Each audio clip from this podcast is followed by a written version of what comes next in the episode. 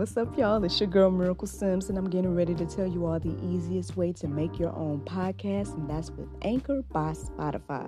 Friends, listen, all you got to do is either download the Anchor app or go to anchor.fm, and they have everything you need in one place. You can record, edit, and they'll even distribute it. And the best thing about it is that it's absolutely free. So if you're ready to start your new journey today, then go ahead and download the app or go to the website anchor.fm, just like yours truly.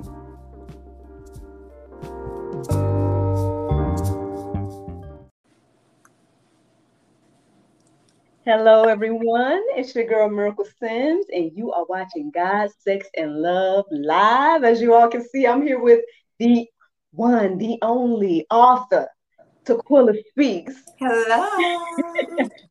Hey, lady. How are you doing? I'm well, thanks. How are you? I'm good, man. You know what?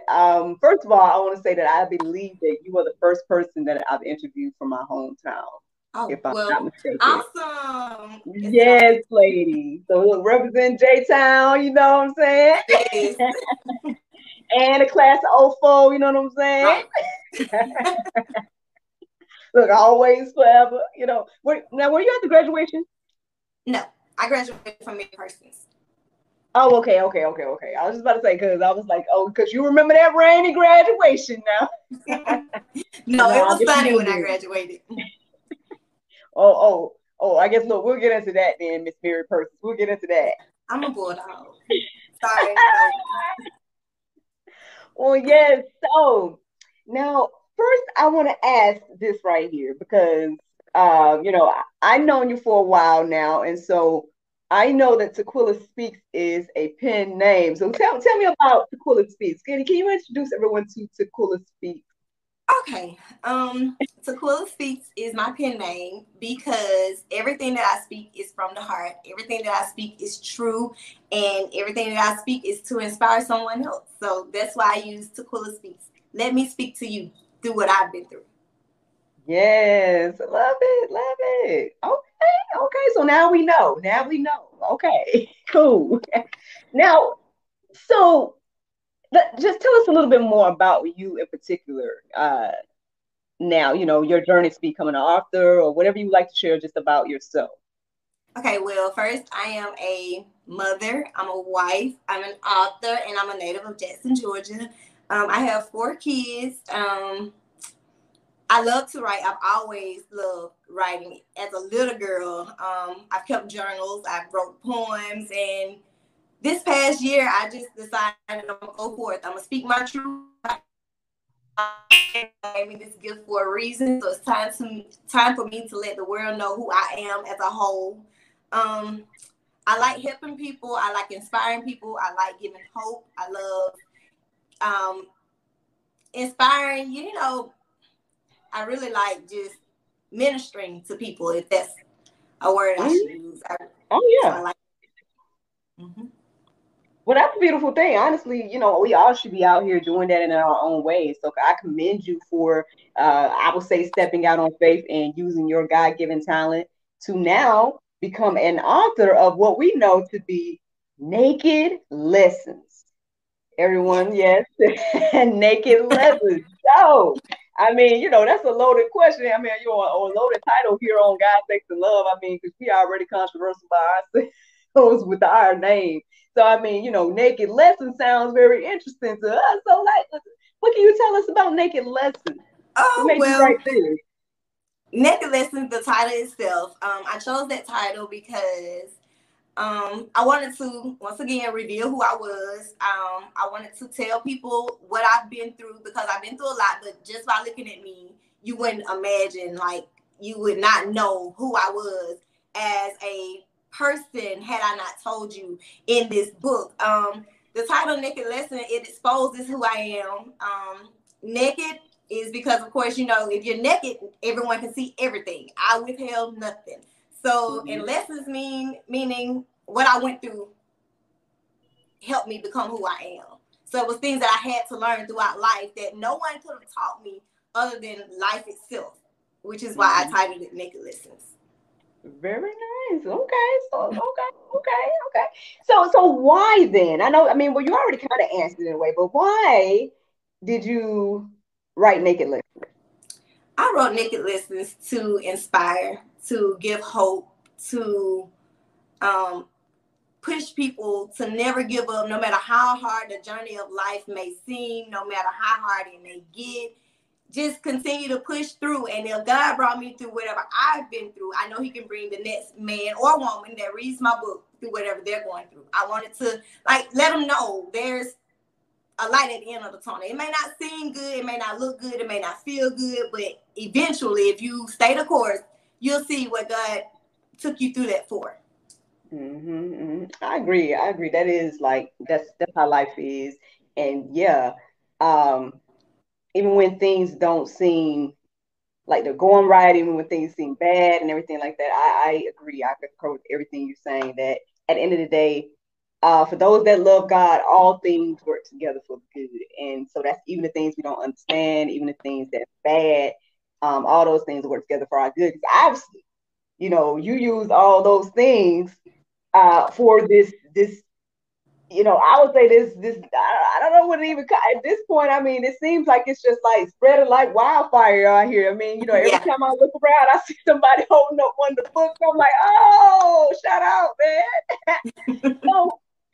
So Naked Lessons, I was able to peruse a little bit, right? So I was check it out a little bit. And so what I did see was a lot of transparency, right? And sometimes we, I'll be honest, even with me, I have an idea of something that I wrote a while ago before I knew how to to publish, and that's a whole story by itself. But so for a long time I've been sitting on so many ideas, but recently I've been kind of wondering, well, should I put this out? Even though I've already talked about it, but at the same time I'm just I've had that hesitancy, right? And so when I did take a look at some of the pages in your book, it reminded me of those things, because I just was I guess for a better lack of a better way to say, you did expose yourself in this, right? You bare it all, as people would say in regards to, being naked or whatever case is. It seemed as if you really, really shared a lot of things that, obviously could cause deep hurt. Probably even pain, within yourself or whatever the case is, to share the type of information. However, I appreciate transparency, though. I appreciate people that are not ashamed to keep it real. Yeah, keep it real, because at the end of the day, like you say, your testimony can help somebody else. Because a lot of times people feel alone, right? They feel like I'm the only one that went through this or whatever it is. And so even some of the things that you mentioned in your story that I was able to read, there are some things that I could relate to, and so, so that's the thing. It's you just never know who your testimony can help. And so, I would ask why you're so transparent in the book, or what was most difficult for you in the process? Was it difficult for you to write all this in here, or was it no, this is my release? Which route was it for you as you were writing? It definitely wasn't difficult. It was not. I was excited about writing this book, actually. But there was a difficult chapter in the book. Okay. And the most difficult chapter, I would have to say, was interstate sacrifices. Interstate sacrifices was definitely the hardest chapter throughout the whole book. I started writing this book in January of this year, and I finished April, and I released, of course, May 1st. So Interstate Highways was the most challenging chapter to write. It took me on an emotional journey. It did. Wow. So first of all, just that testimony which you just shared of your writing process and how long it took and whatnot. Some of us will be sitting on ideas for years, myself included. And and sometimes we feel we can't do that thing. So, obviously, I feel there might have been some type of fire that was lit in you this year, obviously, that, took you from writing this thing to now publish and within months. So what can you share with us about that in regards to your process, and like what was that thing that kept you motivated to get it done and execute it beautifully? Like, I would have to say my kids was my biggest motivation throughout the whole process. They were actually the reason why I started to write. I told my family on January the 1st that I would be publishing and releasing my book for my 35th birthday, which is one of the reasons why I went ahead and started. I chose to write and release by 35 because growing up, I wanted to be well-established way before now. But, and I wanted to be someone that my kids could look up to, someone that my kids could be excited to talk about, you know, and someone like, if my kids are out and about with their friends and everyone's parents have careers or professions, I wanted my kids to be able to say, well, my mother's an author, you know, and what I wrote about, I referenced to my kids a lot in my book because, like I said, they were my motivation. They were my story. They were my struggle. They were my truth. So that's one of the reasons why I set out to write. I'm going to go ahead and push forward this publication in hopes of, you know, making them proud, not just myself. Oh, that is beautiful, man. I did see that in here you have a dedication to them. Yes. So, yeah, like you have a whole section here called To My Children. Yeah. You want to share a little bit about that? It just piggyback from what I just said, which is one of the reasons why they were my light, you know, when I was going through hell and I was like, I felt broken. I felt alone. I felt alienated. I just felt like I was in a dark place. It was me. It was hearing my kids say, Mommy, I love you. It was hearing my kids say, Mama, can we go here? Can we go there? Like, it was just hearing my kids' voice, no matter what they said to me, hearing their voice in my ear inspired me to like just keep going. I wanted to give up. I contemplated suicide a few times throughout life, but after like knowing you have somebody depending on you, you can't leave them alone in this world, because I know, speaking on experience, no one will love my kids like I do. Although there are some people, not to discredit those that I know got my kids' best interests at heart, there are some people that, you know, will go to bat for my kids, no questions asked, but no one's gonna love anybody's kids like that mother. Right. So that's why I dedicated it to them. That is beautiful. Like, well, you know, I'm just getting started in the motherhood game. You know, I have all right now, you know. Like, you know, you got me, you know what I'm saying? You a pro in this, so obviously, you know, you can, you know, bless me with some tips and whatnot. But yeah, I agree. It is one of those things where it's like, yeah, you know, I can see in him, I can see that we're probably going to be close. Even though, you know, I do have to, you know, pull the whole your mommy card, you know, he's just 2, but I'm already trying to get him to understand, because like there's sometimes it's like he trying to tell me what to do. I'm over here like, oh yeah, you know, who do you think is a parent? Like, wait a minute, like I'm gonna need you to calm down, sir. But I can't see what you're saying, and like that unconditional love that children have for their parents or whatever. It's a beautiful thing. And it's beautiful that, you know, obviously you aren't taking that for granted, and that has helped you, you know, and inspired you to create this lovely book. Well, let me see. So she said that chapter 9 was the hardest. Okay. But how about this? Which one was the most fun? Which chapter would you say was the most fun for you? The most fun chapter that you was like, oh, I've been waiting to say this. Oh, Miracle, you're on now. You put me on the spot with that one. If I had to. There's so many. You probably like, well, the whole book really probably could. Yeah, the whole book. But the most fun chapter, I think the book as a whole, it was fun. Yeah.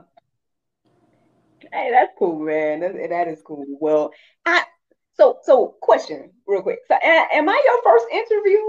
You are, and that's why I'm kind of nervous. I'm kind of timid. Like, this is my first time ever speaking publicly about Naked Lessons. Wow. Well, look, Tequila Speaks. Look, this is going to be the first of many, I believe, because, you know, obviously we're out here, you know what I mean, creating a movement out here, you know what I'm saying? So I believe that you're going to be able to, you know, do all the things that you wanted to do in regards to, you know, inspiring people, motivating people, and sharing your testimony and everything like that. So, I mean, I don't know. I see great things for you. You know, I honestly, like, when I look at people that we grew up with, or just, you know, Facebook is good for that. You can see different people, whatever the case is. I'm like, you know, there's been a lot of greatness coming out of old Jackson, man. You know, shout out to Buck. I'm seeking to become one of the greatest. Yes, yes, indeed. Yes, indeed. So let me see. I'm gonna peruse some of these chapters here. Well, okay.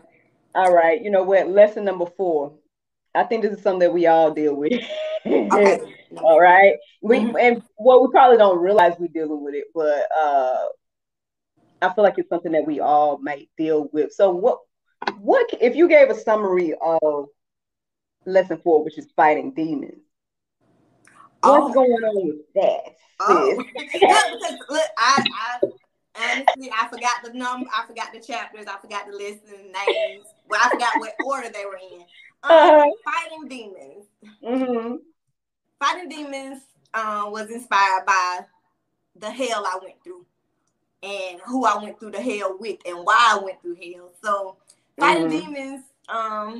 It summed up my relationship with my kid's father, whose middle name is actually Demon. So now you see where demons come from. It was a very, very, very toxic friendship, relationship, situationship, baby mama, baby daddy ship, however you want to label it. It was very toxic, and I was like fighting. I was fighting myself to get him to love me. I felt like he was the only person for me. I felt like if I couldn't have him, I didn't want nobody else to have him.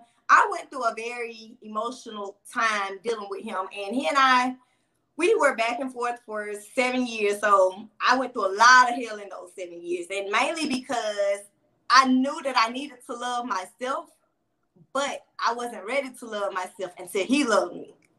So, you know, I was caught up in a love triangle. I was caught up in a lot with that. So that's where fighting demons came from. I was like fighting against what I knew was right for what I know I wanted. I knew I wanted, and it wasn't right for me.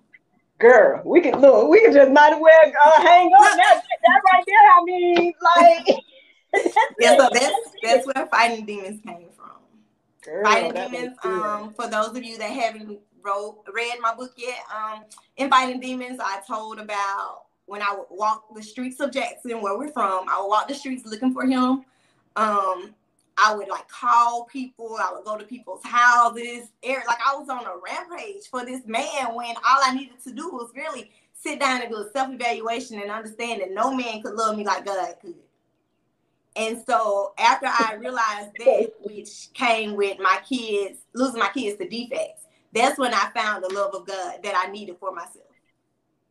Girl, look, Tequila, you better speak, Tequila. Yeah, so that's what Fighting Demons was about. Yes, yes. So okay, well, obviously probably not in that chapter, right? But I mean, at some point you saw the light, right? So what would you say was that thing that helped you to see, like, you know what, this ain't where it at. Like, this is not where I should be. This is not. My case with DFAS, which happened right at the end of He and I. Yeah, okay. That was my eye opener. I lost my kids to DFAS. He was already incarcerated. Well, he was incarcerated. And I lost my kids to DFAS because my 4-month-old baby at the time, she'd fallen off the bed and she had 2 skull fractures. So, you know, Butts County DFAS, they take your kids for anything. The kids that should have stayed in the home, those are the ones they take first. But my kid's father was locked up. And so my kids got taken out of my home, like a few weeks after he was incarcerated. And so during that time, I felt like God had forsaken me. I felt like life wasn't worth living, you know, and I wrote in my book also, this was a true story. I heard God tell me one day, He said, trust me. And I was like, I was really battling with God. Like, how can you expect me to trust you when you've taken me through all this hell? you know, the people that I love the most, you've taken from me, you've taken my kid's father, then you've taken my kids from me. So how do you expect me to trust you when I have nothing left? Mm. So God and I went back and forth, believe it or not. He and I went back and forth for a while, and I heard him also say, when she's done waddling in self-pity, self-guilt, you know, feeling forsaken, she'll seek out to me. And that's what I did. I went flat on my face, you know, looking for God. Now I need you because there's nothing else I can do without you. I needed somebody to hold me. And when I was by myself and my kids were gone, I needed somebody to hold me. And when my mother wasn't available, or when my cousins or my sisters wasn't available, there was nobody in my home but God. So he rocked me a few times. So that's when I realized I need God more than I need anybody. I needed God more than I needed my kid's father. I needed God more than I needed my kids, honestly. I needed God first. That is powerful. Yeah. That is powerful because, yeah, a lot of times we do fight against what it is that we know we should do, what it is we know that what God's will is. It's like, we'll know. We know in our heart, we know in our mind, we already know. But we'll just fight it. And then until it gets us to the point where, yeah, and when you look around, there's nothing else but God. And you're like, man, you know, well, if you're humble, and you know what I mean, then you'll go to God. Yeah. But those, you know, there are those that still continue to fight, even when they still get in that place. And so, you know, so hey, thank God that you were able to recognize that and come, and now you see the other side, right? Like, yes. I'm so grateful. Man, that is powerful just by itself. Oh goodness, let me ask about another one then. Hold on. Go ahead. Let me ask about another chapter here. Ooh, uh-oh. You want to talk about family lies? Oh, of course. Yeah. Oh, of course. Oh, I talk about family lies. Very interesting chapter. Ooh. Oh, okay. Okay. Family Lies was written because it was true. Growing up as a young girl, I always heard my family say, family is all you have. Look out for family. Love your family. Take care of your family. You know, they always big on family. Mm-hmm. After my grandparents passed, after my dad's mom passed, life showed me who my dad's side of the family, some of them were. It was, I love you. But when it was time to put forth action behind that word love, there wasn't any. So, and I also wrote Family Lies to break generational curses. When my readers read, or when they do read, Family Lies, they'll see I expose my kids to everything because I want them to know what's really going on, what has happened, that are some of why things are happening the way that they are. Family Lies was also wrote to expose what really go on in the Black families, because oftentimes families are broken, you know, families are cursed because people don't want to talk about the truth. And I remember times, Miracle, when my grandparents were sick and I would be out, I'd be called to come clean the house, or come do this, or come do that. And whenever I was called, I went running. But when my grandparents died, and during the time that my kids were in DFAS custody, that same house that I was going to clean, Miracle, my kids wasn't even offered a bed yet. When I couldn't house them, they weren't off of a bed. And that was kind of, that hurted now as a older person. I was young when I had my case with DFAS, but now as an older person, I don't want my kids to ever experience love that's fake from a family member. You know, family lies, the most frequent lie told in the Black families is, I love you. Wow. That's a lie. Because you know what? Love is an action word. Love, whole, love, pray, love, heal, love, help. That ain't what love is in some Black families. Mm. It's the complete opposite. It's hate. You got family members that don't want to see you progress. You know, you got family members that don't want to see you be successful. They don't want to see you happy and all that. Those are the family members that claim they loved you. But if you love me, all those things I just mentioned, that's what you would want from me first and foremost. Yeah, and it wasn't given. So family lies exposed a lot. It did. Ooh, girl, that is deep, but that's true. I mean, it's true. It's true. I mean, a lot of times, you know, we brush things under the rug. We don't not to attack things head on, but yeah, you know, sometimes we're just not honest. They're open and honest about like what the truth is and whatnot. And so, I mean, for me, again, I commend you for, you know, allowing your kids to know the truth versus like just kind of living in a lie, as you would say. Mm-hmm. You know, I hate that, you know, that was the experience. And then, I mean, and not hopefully, you know, it would change, you know what I'm saying? Like, hopefully, you know, people can start, you know, hearts and minds and things like that start to open and become a little bit better when it comes to that. But we can't control anybody else, you know, at the end of the day. Yeah, you know, you control yourself and how you respond to. You know, and sometimes the best response is absence. You're right about that. You're right about that. Absence is the best response. Absence can't be disrespected. You know, it can't be misinterpreted. None of that. Yeah, you know, they say the whole phrase, you know, blood is thicker than water and everything like that. That's a lie. I'm sorry, but the thing is, with the family that I created, meaning myself, my husband, my 4 kids, and my bonus kids, in our family, my ultimate goal as the mother is to break those curses. Like, it ended with me.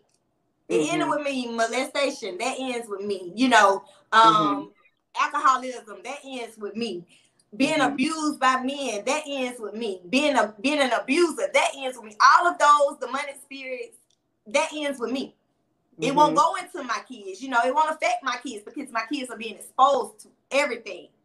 And they know what should and shouldn't happen, you know. And a lot of times in the Black families, that's why young kids are growing up broken because they don't witness so much, but don't nobody want to talk about it. Yeah. And once you start talking about things, you start healing, which is another reason why I wrote my book, so that I could heal. Because after I release my truth, now the world knows who I am. I withhold nothing from anybody. I'm an open book, but now that the world knows my truth, I can breathe better. I can walk away from things that hurt me. I can walk away from people that hurt me. And I won't feel bad about it because I've exposed things for where they are. I've accepted them, and my husband and we went back and forth with that for a while, like just walking away from it. But after I did that, life's been good. Yeah. I mean, yeah. I mean, you know, that's one of those things you gotta like keep your own peace at the end of the day too. You know, at the end of the day, you know, you have to live with you. And then when your mind is all over the place and you're trying to like accommodate other people, like that was one thing that I experienced in one of my last relationships. You know, I was dealing with somebody that was verbally abusive and things like that. And, you know, at some point I started to not even recognize myself with the way I was interacting with this person. And you know, I started to like kind of just keep notes to myself, just to remind myself of like my own thoughts and my own, because it was like so much of his opinions or so much of his criticism on everything about me that it was like, God, man, like it got to the point where, because here I was on the flip side with him, I was trying to just, you know, be understanding of where he came from, been through, and all these different things, and try not to be what he has experienced, from what I understood he experienced and things like that. But it got to the point where I had to ask myself, like, well, who is going to love me right now? Yeah. Who's going to accept me for me? You know what I mean? Like, it's supposed to be him, but it ain't him right now. It's just He got all the problems with me. I got all the issues, right? Yeah. But here I am over here trying to be so understanding. So, yeah, and so it can get like that about any type of relationship, right? Yeah. It can, you know, when, like you say, with family and everything too, it can be over there. You can find yourself trying so much to bend and do all these things. And then at some point you got to just look at it and be like, okay, well, what? Wait a minute. You know, like, don't care about me. Like, yeah. Yeah. Like, what about me right now? Like, yeah. can I have a moment? Like, can, you know, I have some peace? Because here I am trying to, you know, spread that for others. But then, you know, at some point you have to take that time for yourself and stuff like that too. So, yeah. I mean, I understand where you're coming from there. Sometimes, you know, that separation is best. You know, or like my mom would say, she would say, like, you know, you can feed people with a long-handled spoon, you know. Sometimes, you know, you have to keep, you know. My response to that cliche of feeding people with a long-handled spoon, I don't feed them at all. You can starve. I don't care. Because you know what? You can feed them out of a long-handled spoon, but that means you're still giving them something. And you get tired of giving and giving and giving, no matter how much or no matter how little, but you're not getting anything in return. So who's going to feed you? I understand that too. Yep, I understand. Yeah. I don't feed them at all. Mm-mm. Nah. My views, now granted, my views go against a lot of views of other people. But that's what makes us human. You know, you have your thoughts, not you in particular, Miracle, but people have their views of things and I have mine. And mine is oftentimes a lot different. Mm-hmm. But it has to be. That's what makes me who I am. That's one of the reasons why I speak so boldly, because my truth, as long as it doesn't offend anybody else, is my truth. I mean, yeah, I feel you on that. That's funny. But I mean, but honestly, I laugh. But at the same time, I guess I'm like that in some ways too. That's something that now I feel like I'm working on it though. I feel like I'm trying to be a little bit more empathetic when it comes to situations, because again, I guess as a believer or as a Christian and everything like that, I try to say, okay, well, Lord, you want me out here, for example, spreading the gospel or sharing, you know, what your word say. But at the same time, too, you gave people free will. You know, you say they can do whatever they want to do. And I see people making choices, right? And they do what they want to do. What you want me to do about that now? But then what came to me was, you know, as I guess pray about that and reflect on that in my journey, one of the things that came to me is like, it's not necessarily up to me to change their minds about anything. It's just for me to either water that seed or, you know, put that seed in there, you know, whatever the case is. It's not even for me to, because that's him and God and them at that point. You know? So it's like, okay, I just need to do what I'm supposed to do. But for me, I kind of felt challenged about that, because I just was like, man, I feel like I'm not, it's not that I don't care about people. I mean, I do care, but at the same time, I'm like, you know, okay, if you want to believe whatever you want to believe and you got free will to do it, I'm not going to argue with you. You know what I mean? Like, okay, you know, and then I move on. But then I'm like, I don't know, Lord, maybe he's trying to work on me about that. I don't know, but Tequila say, oh, no, let me tell you something. God, you know, you're supposed to love everybody, but me personally, I just feel like I can love you from a distance. I don't have to deal with people. I don't have to deal with them, because people, the main reason why I distance myself from certain people is because I don't like the way they make me feel, and I can't challenge them for how they're making me feel. I can't be mad at them for how they make me feel, so I have to just walk away. That's to maintain my sanity, because a lot of people have called me crazy. I don't know if you've heard of Miracle, but in the Jackson community, I've been called crazy a few times. That's because nobody really understood what I was going through mentally. So now as an adult, I've gotten to the point in my life to where I can X you out and live happy. I can X you out and live happy. As long as my kids and my household is okay, I'm good.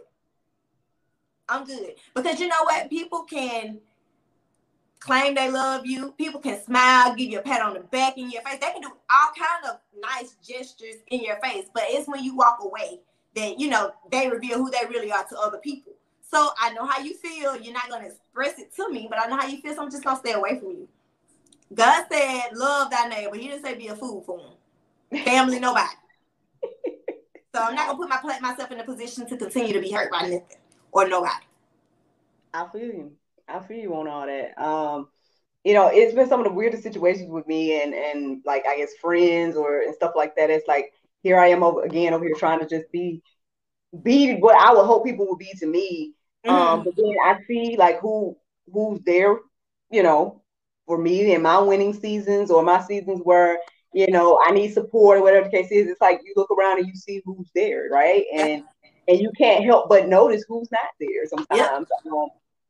And so for me, it's been interesting to kind of observe that. But at the same time, too, I'm like, all right, well, you know, things happen for a reason. And sometimes people go apart and things like that. And so, you know, it's something I learned to be okay with, too, you know, because maybe the season's up, as some people say. Like, yeah, so. You're right. You're right about that. Yeah.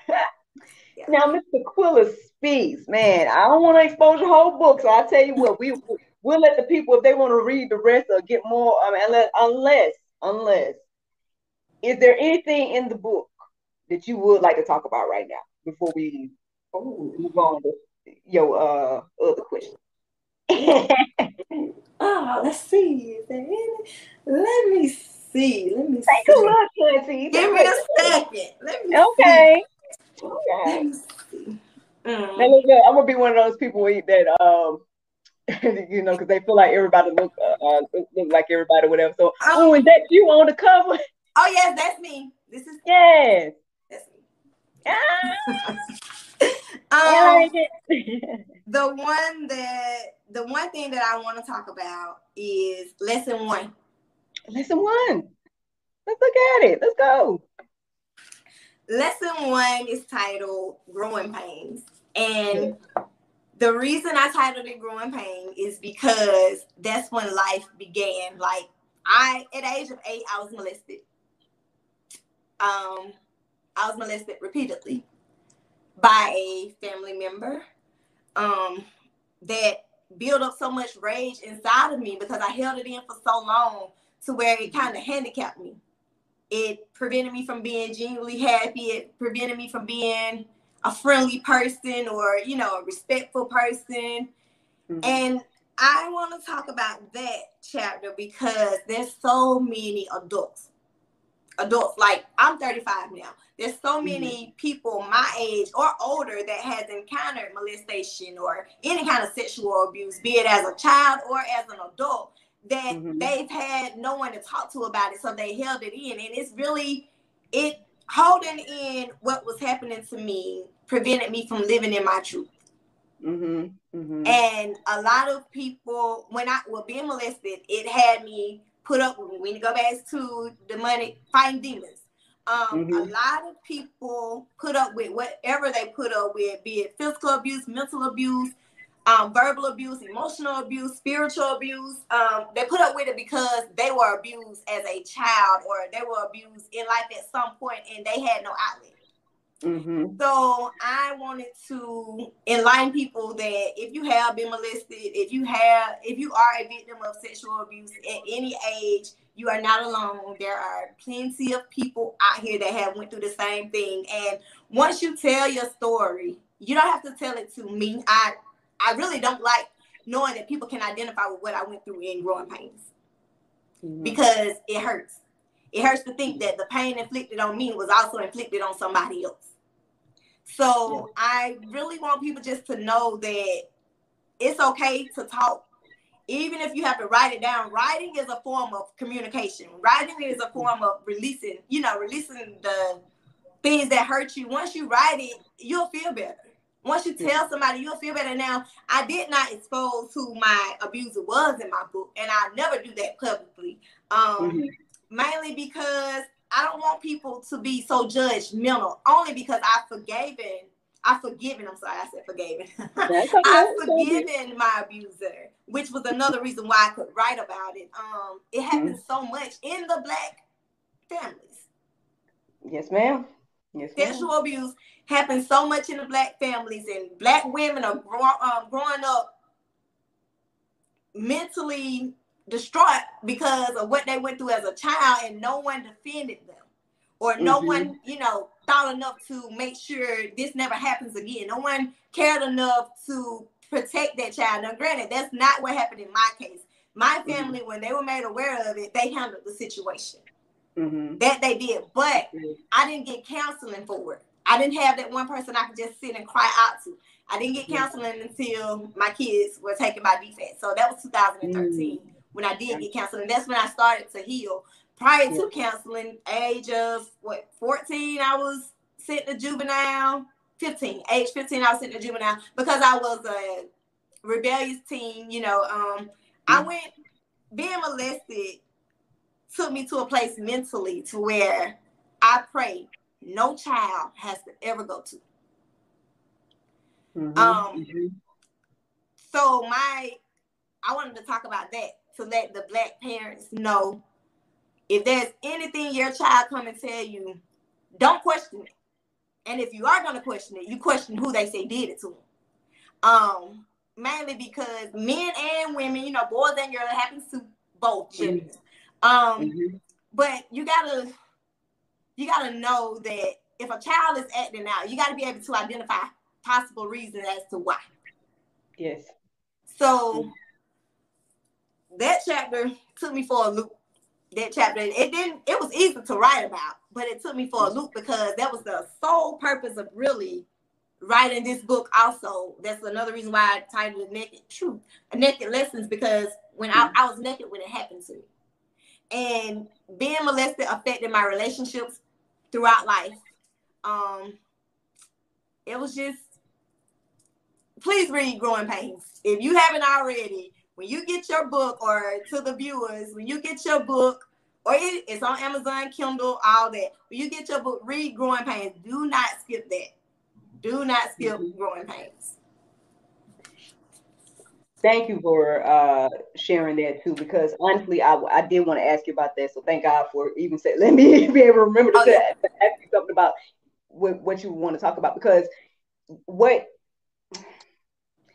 you're right. It's definitely common, and, you know, in our community, probably more common than we know, or, you know, we can't speak on. Yeah, or that, you know, you will hope that it's not. And I know we talk about it a lot on GSL about like how, you know, things are affecting kids throughout their lives. And so this is another testimony, everybody that's watching here on GSL, this is another testimony of someone whose entire life was affected by something that happened in her youth. Yeah. And so, you know, I say it all the time. It's like, that's why with everything that's going on right now, and I know it's controversial, if we start going deeper into like specifics, you know what? You know, it will be a little bit controversial if we do start going deeper. But at the same time too, I'm just like, again, well, thank you for being able to again share your testimony and being transparent about it, because it does open up the conversation a little bit more, and hopefully it will, like you say, make parents a little bit more aware of things. Because back in the day, if a child would talk about any type of sexual feelings or any type of, oh, I feel this way, or I feel that way, or, oh, I know what this is, I know what that is, you could question it and be like, how do you know this? Oh, yeah. You know what I mean? That would be something to trigger that type of, well, I mean, if you're paying attention, that would be something to trigger that type of, for me, what I'm saying is back in the day, if a child was to be like, oh, I feel like I like such and such, a kid, or I feel like, ooh, that's not, or ooh, extra kissy, or whatever the case is, it's like, where did you learn this from? Like, what are you doing? Like, stuff like that. But these days, because everything is so out there and in your face, like, stuff is in cartoons, stuff is everywhere. So now, I mean, it's not easy to necessarily track that something could have happened to the child.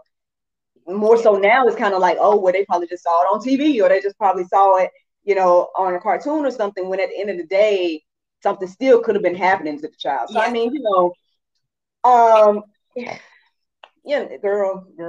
I don't know if we want to get on this one, because we can't. Oh, I'm fine. I mean, you good? Like, little people. Look, I'm good. You know, but I mean, it's just so true, though, and I just wish people, this is where, I mean, I talked about this on my podcast too, so I mean, y'all can hear my testimony there. We ain't even got to go into my stuff right now, but what I'm saying is just like, you know, I just wish adults would just leave kids alone. Like, let's not even have kids in this conversation of sex at all. Like, we shouldn't be talking about kids and sex and same thing. Like, let's let them grow up, and then they can decide what they, you know, like and all this other stuff. Like, can a kid just be a kid? But right now, and I say this all the time too, I feel like I say it a lot when I talk to different people.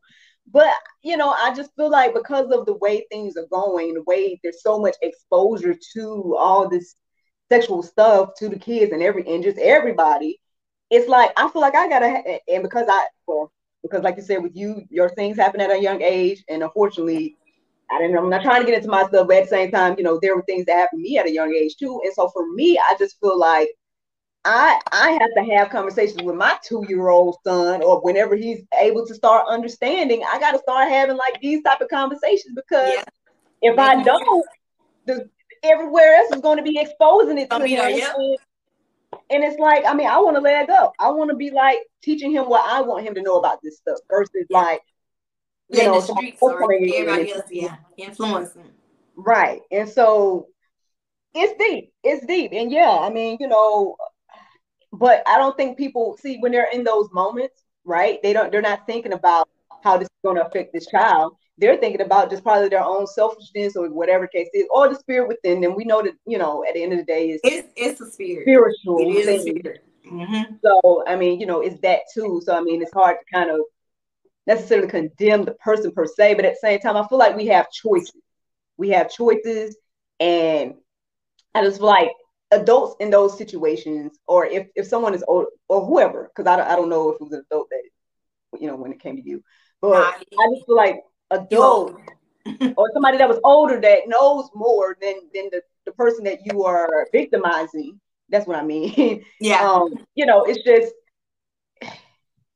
you know better. And now you're exposing this child to something that is going to be with them their entire life. Like, people don't think about that, but you are an example. I'm an example. There's a lot of people that are out here that are examples of this is something that we've taken through our entire lives. We had to try to figure it out. Like you said, you've gone through a lot in your life where you're like, you know, dealing with it by raging or whatever the case is. And it's just, I'm just saying, if people should just think more, before they do things, especially with kids, like leave kids alone. Like, I don't know. I mean, to me, it's not that difficult, but something, I don't know, girl. Thank you for it. And a lot of people ask me, have I had a one-on-one with my abuser? And the answer is no, I haven't. Do I see my abuser? Yes, I do. No, I haven't had a one-on-one, and mainly because I'm afraid that if I bring this to that person, that he will deny it. And that, now I've forgiven him. He has been forgiven. I don't hold it against him. I don't, but my prayer for him is that demonic spirit will be, you know, released from him. I pray that he will get help.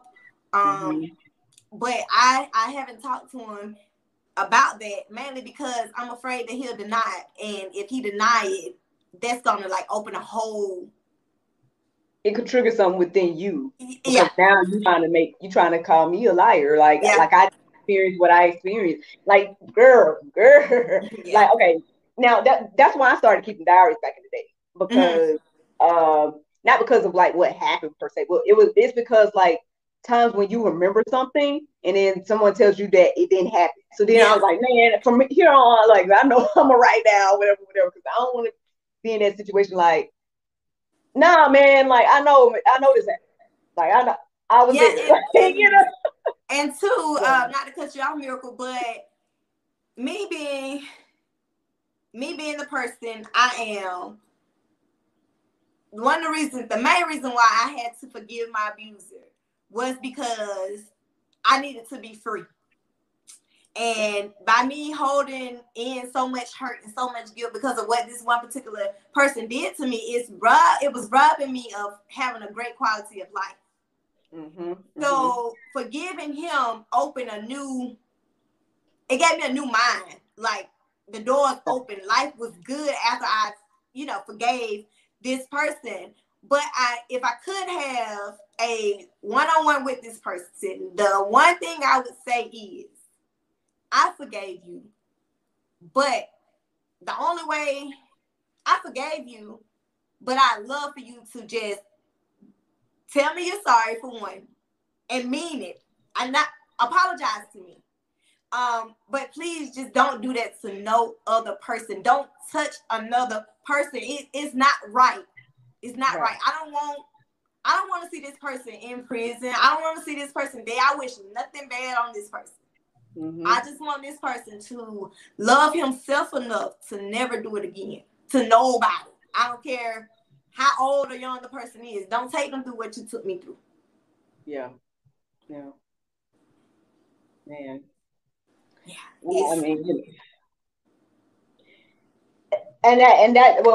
that is true. Like, we do need forgiveness is definitely important because of that. I mean, you know, they say it all the time, like, oh, well, you know, forgiveness isn't for the other person, it's for you. But it's true. I put that in my book. I didn't put that in my book. I put that right there. Forgiveness is not for the other person. And that takes me back to when I just said I had to forgive my abuser so that I could be free. Yes. So forgiving him, and he don't even know that I know that he did this to me. So to forgive him, I'm a better person. I can love more freely now. You know, I can smile more freely. Whereas before I was just full of rage. I was angry and I held everybody I came in contact with accountable for what he did to me. Mm-hmm. Mm-hmm. So yeah, forgiveness is for you. Forgiveness, I said again, forgiveness is for you. Because a lot of people ain't going to be sorry. Yeah. But you just got to train your mind to where, you know what, even if he ain't sorry, even if she ain't sorry, I forgive them. They can stay miserable, you know, they can go on by their merry way. I don't wish anything bad. Just stay away from me. Just don't do it to nobody else. Don't make anybody else feel the way I feel. Right. Right. Tequila. Man, you just never know, man. Look, Tequila said, when I'm speaking, I'm going to sing. Yeah. Yeah. Yes, indeed, lady. Well, can you please tell the people where they can find you on social media and find your book and everything like that? Remind them if like that. On Facebook, I am author Tequila Speaks. You can find my book, Naked Lessons, on Amazon. It's also available on Kindle and WeBuyBlack.com. All right, sis. All right. I see we got a few comments. Let's see. Cressy L. Motto says, live it, life lessons, live it and enjoy it. Hey! You know? Thank you. And Stephen Law said hello as well. Hello. Okay. Cool. Well, lady, I truly enjoyed you. I mean, you know, I appreciate you taking out the time to chat with me today. Thank you. I hope that you enjoyed. Yeah, first time on GSL. You know, you are welcome to come back anytime. First of many. Yes. Like I said, you're welcome to come back anytime. You know, we have panel discussions and stuff like that too. You know, so you definitely are welcome. Okay. Thank you. Yes, indeed. So I don't want to cut you off, though. So is there anything you would like to say to the people before you go? Go get your copy of Naked Lessons. They are still available. They're still available. And live in your truth. Live in your truth. Amen. Well, everybody, that is God, Sex, and Love live with Tequila Speaks. Thank you so much again for your time. And everybody, have a great night. Thank you. Have a good night.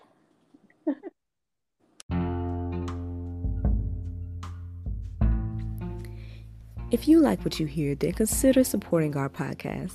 Every listener that supports us for $9.99 a month will be entered into our monthly raffle for a chance to win a free gift.